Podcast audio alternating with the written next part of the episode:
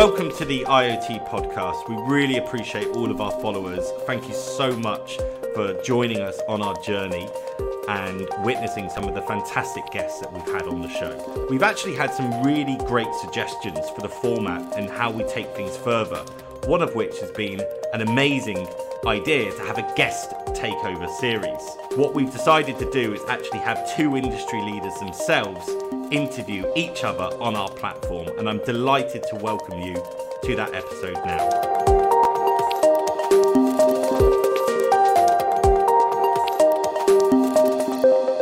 Hey everyone, uh, thanks for coming today. Uh, welcome to the IoT Podcast Guest Host Takeover.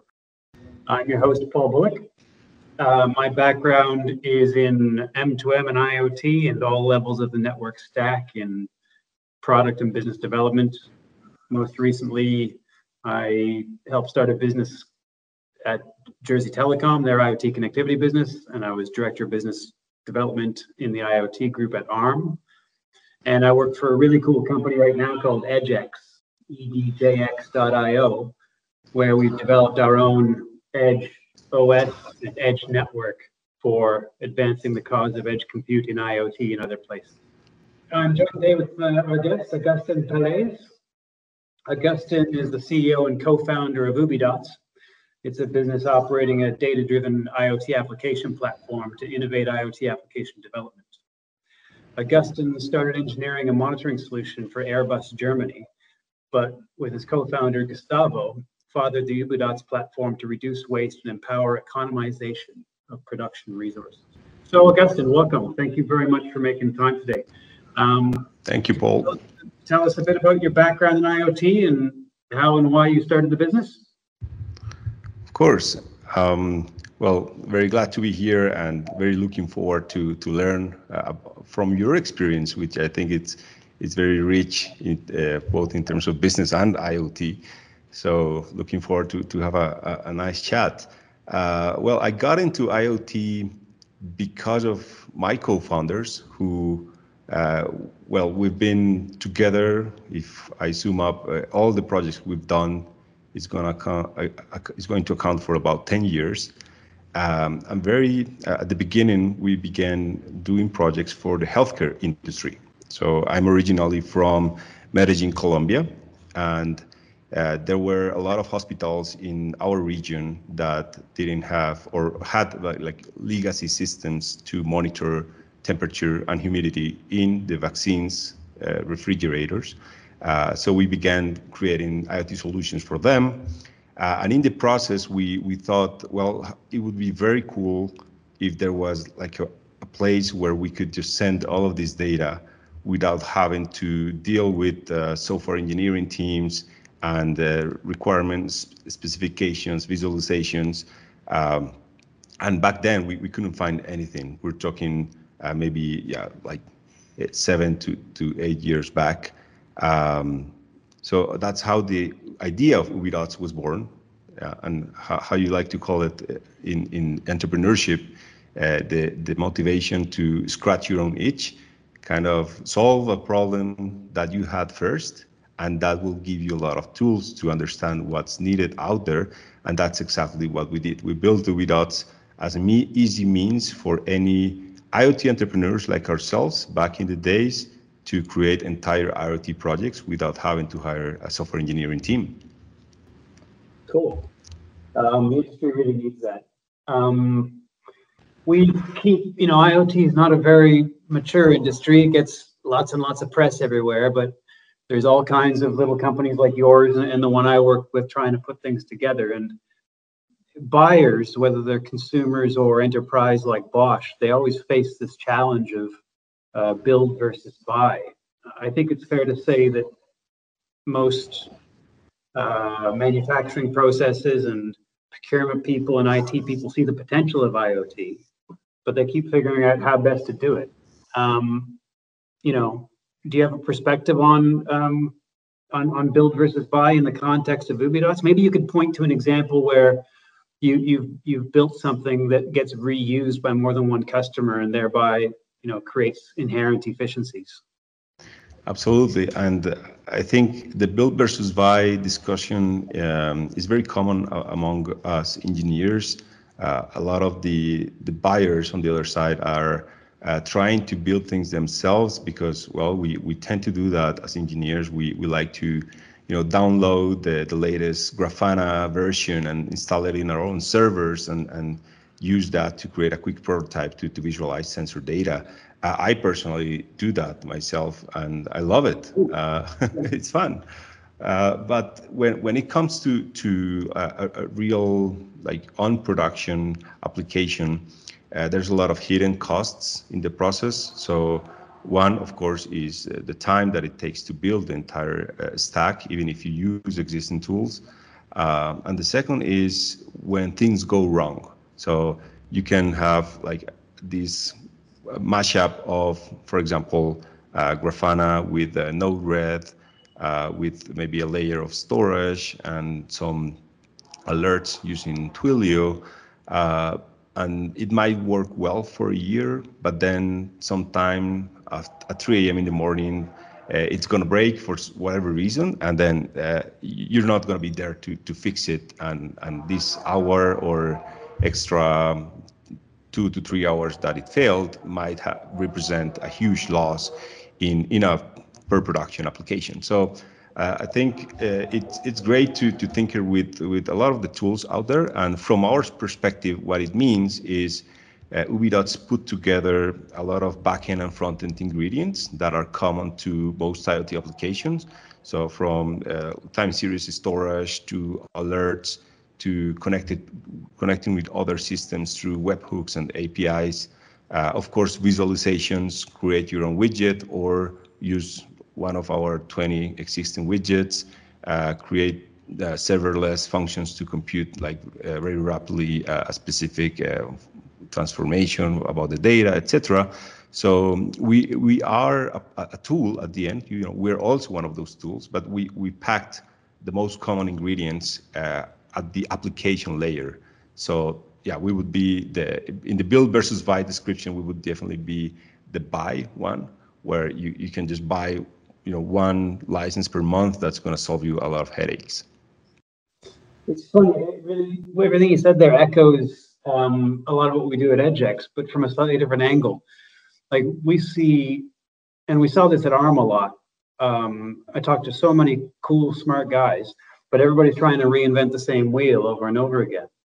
So at EDJX, what, what we've done to tackle this is develop our own OS, but arguably more importantly, our own edge network protocols, which are comprised of uh, you know distributed ledger content addressing and fundamentally a peer-to-peer network, which means any compute power doesn't have to be ours that joins our network automatically becomes part of the edge cloud, so to speak. And when you publish an application like yours onto the edge net, it becomes simultaneously available at every node.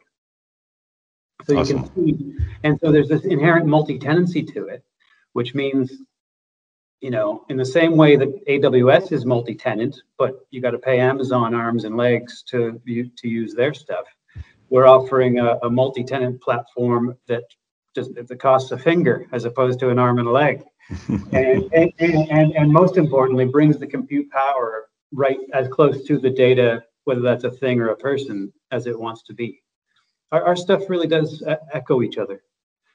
Um, I mean, I have sort of a related follow-up question for you. If, if you can think of an example where, um, you know, you, you've seen customers where you've come into a project after something's gone wrong, or maybe you've been on a project, lost it, and then saw it go wrong to the, afterwards. Can you can you think of an example like that? Yeah, you mean in the within the build versus buy uh, in example? That frame, in, in that frame, yeah. Yeah, so we, we've seen instances where they come to us after they fail. So, uh, 20 to 30 people company they already tried to build something on their own. They had some developers in-house, other developers hired uh, through a freelancing platform, for example. Um, and after a few years, well, maybe maybe after a year or maximum two years, they said, okay, we've we've used all of these resources, uh, but more than the resources, we are not uh, in the market yet. So we wanted to have this AgTech solution because we had these many opportunities, and now we've lost a few of them because of the time to market. So now they come to us and they realize they can build a lot of maybe 80% of the things real quick. There might be a remaining 20% that's a sacrifice because you you are using a product instead of building your own solution. Uh, but this 80 to 90% already takes them to market, and I think that's very important. I've seen it again from you know failed project to going into the product, and I've also seen it the the other way, like. Uh, there was a hospital in, in the Philippines that had been a customer for, for a lot of years. Um, and I realized they, they began like uh, offloading a lot of devices, like, okay, like something's going on here. Maybe they, they don't like your product. Maybe, you know, they're, they're shutting off the project. And we reached out and it, and it turns out they, they decided to, to build a, a platform on their own. They had like very specific requirements including uh, deployment within the Philippines for health regulation issues. Um, and they said, well, you know, we, we know we can get away with $200 per month that we pay you, but, you know, we, we, we know this is going to cost us a few thousands and a few months or years, uh, but we want to do it because it's, um, it's a specific regulation. So I think I've seen both cases, and I think both are, are equally valid. I've seen a couple examples in industrial IoT where people are trying to do, you know, industry 4.0 and all that. And invariably it means you have to drop boxes into, say, manufacturing floors. And those boxes are probably IoT gateways of some type and they run Windows or something. And so these projects invariably run into the challenge of trying to coordinate so many different pieces of a given enterprise, whether it's their product people, their software people, their hardware people, their IT people, etc. And that really loads a lot of cost and pain and time into the deployment and ends up being a frustrating thing. When what what we're doing is as opposed to again, I'll use the AWS example, as opposed to hiring you want to accomplish something, you can hire some devs to write an app on AWS and deliver a business requirement. You don't really have to involve your IT department so much. And we're trying to we're we're, we're replicating that to a pretty meaningful degree in that getting some very vanilla compute in place, installing Edge OS, writing, getting some, get writing your app yourself on Edge OS or getting somebody to do it, and then distribute the vanilla compute wherever it needs to be, and the app just appears there. It's a much, and you can have your backhaul via cellular, or you know, plug it in with Ethernet, whatever you mm-hmm. want. It's a way to reduce a lot of the friction that you get in trying to change enterprise direction and deploying new things. Oh, I see it. And, and you know, maybe if we had known about you guys when this Philippine hospital churned, we would have been able to retain them by using your distributed cloud. The very next, the very next one you come across, all right? yeah, sounds good. Um, so uh, Ubidots is, is a is a pure cloud software play. Um, you know, actually, what you just said is kind of half answering the question about Dask. Um, you know, I've actually written down here. There might have been instances where Edge Computing could have enabled even more projects. okay. Uh, yeah, I was getting into that. I see. Um, yeah, there's a lot of instances. I, I can think of a few. Mm, I think well, what you just said about industrial IoT is is one. I think there's uh, the the ecosystem uh, the out, like control automation, like this type of system integration, uh, and and the the end user is very used to buying uh, things up front, maybe not very friend, friends with recurrency yet, uh, and in the same lines, along the same lines, they like to host uh, a lot of things themselves. So a great pitch could have been maybe. Uh, yes, I mean we have the Ubidots Cloud as a way to see the last mile of the data, but you can keep it uh, within uh, like closer at the edge uh, for your own analytics, for example. Uh, and, and, specific to that could be, you know, they measure a lot the, the productivity, the OEE for instance, the, the, which is a combination between um, like equipment downtime, like availability, uh, productivity, and quality. So they, they like to measure, like every factory in the world does it. Uh, it they just measure it either very manually or more digitally. Uh, so we, we, we see a lot of use cases where they measure productivity and availability, no questions asked. It can go to the cloud, whether a machine is turned on or, or off, how many units you produced. But when you need to bake in the, the quality aspect, that's more tricky. Like you need, sometimes you need uh, image processing. Imagine like a production line that's uh, checking whether each unit looks exactly the same as, the, as a reference unit uh, at a speed that could just not be sent up to the cloud to do like an image processing and then turn, come back and say, hey, yeah, this unit, it's okay. Maybe those five to 10 seconds or even less could, uh, it would won't just work for the production. So I think that, that um, image processing use case could be a very cool one where you can install um, some processing capacity at the edge that responds faster uh, for for this whether a unit is has a, enough quality or not. Um, and then latency in general, like we, we have our main infrastructure is uh, in in Toronto, uh, IBM Toronto, your home city, I guess. um, and but when a customer is in Australia, for example, then the latency is becomes more apparent. You know, like maybe yeah. it's uh, 500 milliseconds more than it should. So in those cases, you know, having like a satellite ingestion tier where you can reply, like the API can respond faster to devices, maybe 300 milliseconds as opposed to a second, or even less. Uh, it it made it would have made sense in in a lot of in, in some use cases in Australia. Yeah, as you're saying, so yeah, I think that that context generally might be you know video as a sensor where you want you want to capture images and make decisions in real time without bearing the cost of backhauling it to some computer somewhere a zillion miles away. Yeah, and, and now uh, another one came to mind now that you said um, predictive analytics. So very tied to vibration in a lot of machines. Uh, we work with the NCD.io, like a very cool uh, gateway and hardware manufacturer uh, in the industrial space so they already, uh, and a lot of other players, they already offer like vibration sensors. The problem is that it's a very high frequency. So most of our use cases are like uh, on a per minute basis, you know, update the variable. That's a great use case for Edge because the, the frequency, the sampling frequency yeah. is um, uh, negated by latency.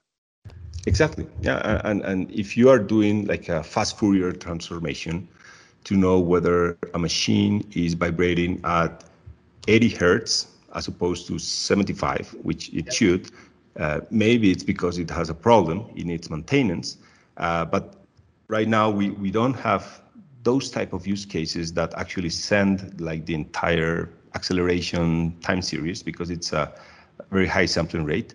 So if there was something in the middle where you say, okay, this um, yeah, millisecond spaced acceleration data is 75 hertz. And then you send the, that only that data to the cloud as opposed to sending a thousand samples per second.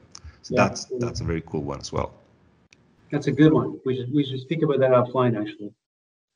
Um. We wanted to. I wanted to hear your thoughts, and, and I'll share mine on you know what's the coolest thing happening this year for you in our industries. I, am very excited about cellular IoT, but uh, I think you're more of an expert in that regard. so it would be actually more interesting to, to listen to, to your inputs as well. I have some initial thoughts, but uh, I don't know. Would you agree that that's kind of a, a big thing these years? I think it's pretty huge. I think um, I think there's an intersection happening between edge compute and cellular in a couple of different ways around the things that we've been talking about, getting compute closer to the people or things. Compute always wants to be closest as close as it can get to the raw data. But there's a thing called neutral host happening, and neutral host is a uh, standard that allows anybody to put. You've probably heard of a thing called private LTE. where I, I, can I can put up my own private LTE network at my house if I want, and I'm on my own network.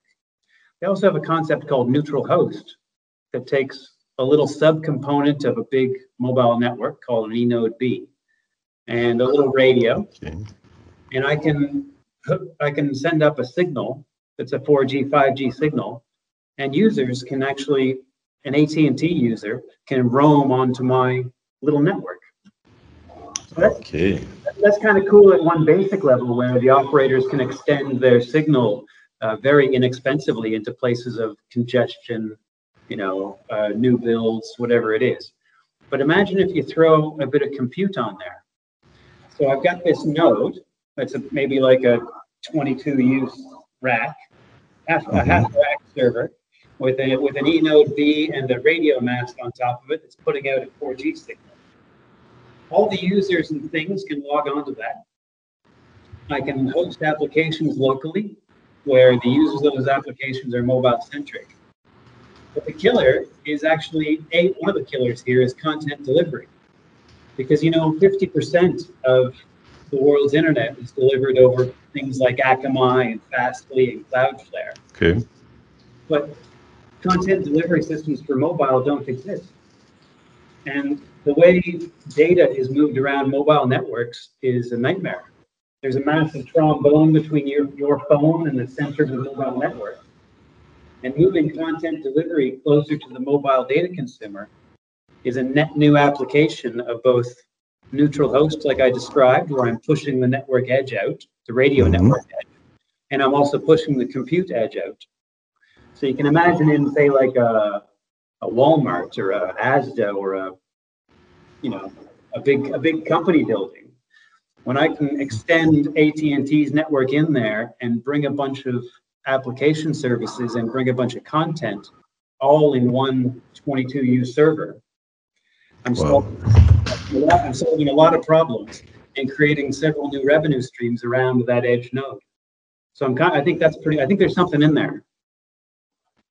That's very cool. Like from the IoT perspective, like I always uh, thought about the typical, you know, energy consumption range, uh, price per month, but I never thought about what happens in the backstage or at the edge of, of a cellular network. And, and what you just mentioned just opens up uh, like a lot of faster applications and even more startup opportunities, I, I guess. Like it's going to be exciting to see what happens in the next years.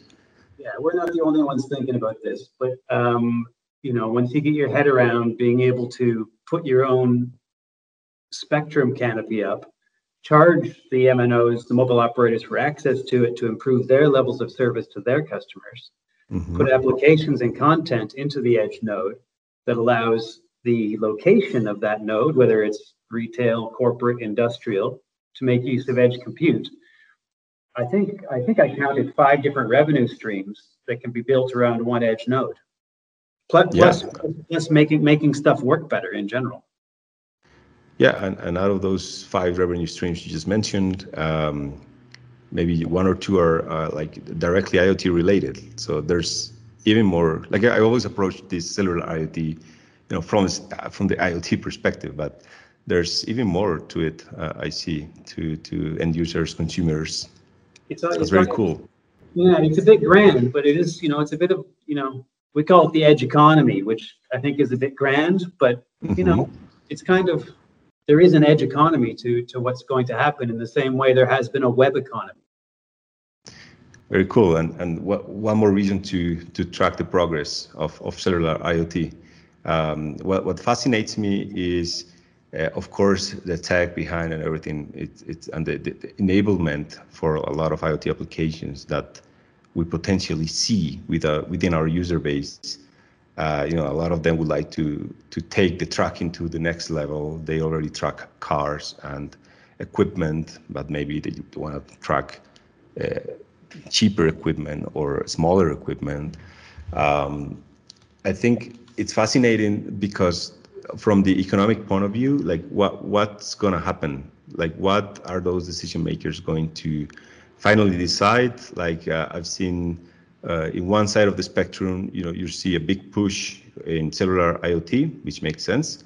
Uh, but in the other side, you also see uh, like NTT Docomo's from Japan, they they actually shut down the the NB-IoT network last year, which is was strange to me. So I'm thinking like, okay, what's going to happen? And what I see in Colombia and maybe in other countries in Latin America is like the, the operators are a bit uh, shy to make the final decision to deploy because what they say is okay we have all of these customers that already pay us for i don't know fleet tracking and all of these applications. They're paying us maybe uh, three dollars per month to say so, uh, any value um, and now you're telling me we need to upgrade our network do this millions dollars uh, investment to be able to charge less per device. So what's what's my incentive? And of course, the incentive is the scale, but there's like a delay between the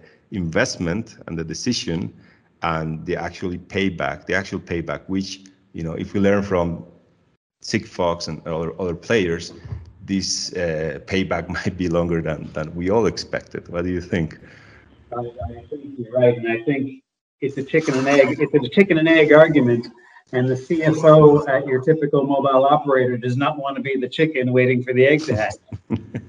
okay, that's a good way to say it. so yeah, you have a disconnect there, and that's another dynamic that excites me about that convergence of cellular IoT and edge. Is that this neutral host model can solve this to not every degree, but to a to a substantial degree for these operators. Um, like the operators hate 5G because it's an opportunity for them to double their radio access net- network costs with no clear with no clear chance of any new money at all. so, so it's so, your job to show them new revenue streams, I guess. Yeah, yeah, and, and and ways to reduce their capex by attaching revenue to smaller radio nodes that they can participate in too, but then other participants in the you know, it, it, any within the range of that signal, there's many other participants, either providers of services and content or consumers thereof. Very cool. Oh, I look forward to, to, to, tracking. We should do this again, like in, in one year to see. Yeah. See, well, visit our notes. EDJX has a couple of cool PR announcements coming up, so so do um, do follow our newsletter if you can do you want to talk? You guys got any particularly cool projects you want to talk about, or do you want to make the audience aware of things they yeah, should be well, talking to Ubidots about? Uh, I think um, uh, a lot of the learnings in IoT is the what you just mentioned about. Well, we talked about not building everything from scratch, and that relates a lot to integrating. At the end, if uh, the buyer is is finally being aware that they don't want to build everything themselves, at least they want to see a degree of compatibility between all the layers of the stack.